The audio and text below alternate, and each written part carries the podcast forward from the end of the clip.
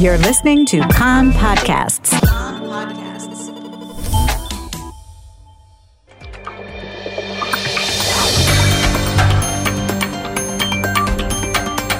You are listening to the English language news of Kan, the Israeli Public Broadcasting Corporation.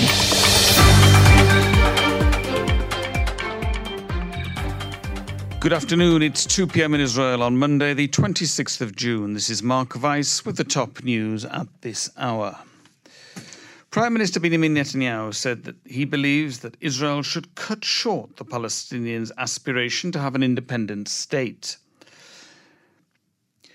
Netanyahu made the comment recently at a closed meeting of the Foreign Affairs and Defense Committee when asked about Israel's relationship with the Palestinian Authority. The Prime Minister said that Israel was preparing for the day after President Mahmoud Abbas and added, We need the Palestinian Authority and we do not want it to collapse. We are willing to help the PA economically. It is in our interest that it continues to function. In those places where it does function, it does the job instead of us. The Civil Administration's Supreme Planning Committee is meeting today to approve more than 4,600 housing units for settlers in Judea and Samaria, despite fierce American criticism. Knesset member Simcha Rothman of the Religious Zionist Party said that the American condemnations stemmed from the administration's dissatisfaction with the results of the Israeli election. Five suspects were brought for a hearing today at the Jerusalem Magistrates Court after being arrested over a violent attack by settlers on the Palestinian village Umm Safa in the West Bank on Saturday. Of the five detainees, three were adults and two were minors, police said. President Yitzhak Herzog, in his speech at the Israel Security Agency Shin Bet ceremony this morning, referred to the riots committed by settlers throughout the West Bank since the attack on near close to the settlement of Eli.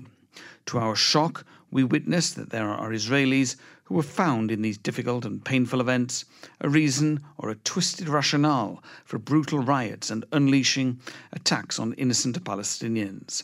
I condemn this violence and all its varieties. These acts are illegal and immoral. They are completely wrong, and they are gnawing away at our foundations and moving the ground from under us, he said. Herzog added that he backed up and reinforces the statements of Prime Minister Netanyahu and the head of the security establishment against settler violence. National Missions Minister Orit Strock from the Religious Zionist Party has apologized for remarks she made this morning attacking the IDF Chief of Staff the, the Israel Security Agency Director, and the Police Commissioner. For the joint statement they issued over the weekend in response to nationalist Jewish terrorism that was committed by settlers in Judea and Samaria. In an interview to the Kol Barama radio station, Minister Strock said the Chief of Staff, the Police Commissioner, and the ISA Director issued a joint statement about Jewish nationalist terrorism. Who are you? The Wagner Force? Who are you to issue a statement like that under the government's nose? They are going to preach morality to us. I'm against these incidents, but it's disgraceful to call it nationalist terrorism. Strock subsequently apologized for her remarks, saying, I am saying here and now that the term Wagner Force was mistaken, and I apologize for it. President Netanyahu issued a statement rejecting the remarks by Minister Strock, saying there are no grounds for denigrating the people who are leading our fight against terrorism.